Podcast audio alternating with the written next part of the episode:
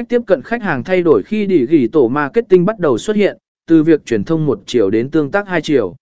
Sự phát triển của Internet và sổ xỉ ổ media Internet đã trở thành phần không thể thiếu trong cuộc sống hàng ngày của mọi người và truy cập trực tuyến đã trở nên phổ biến.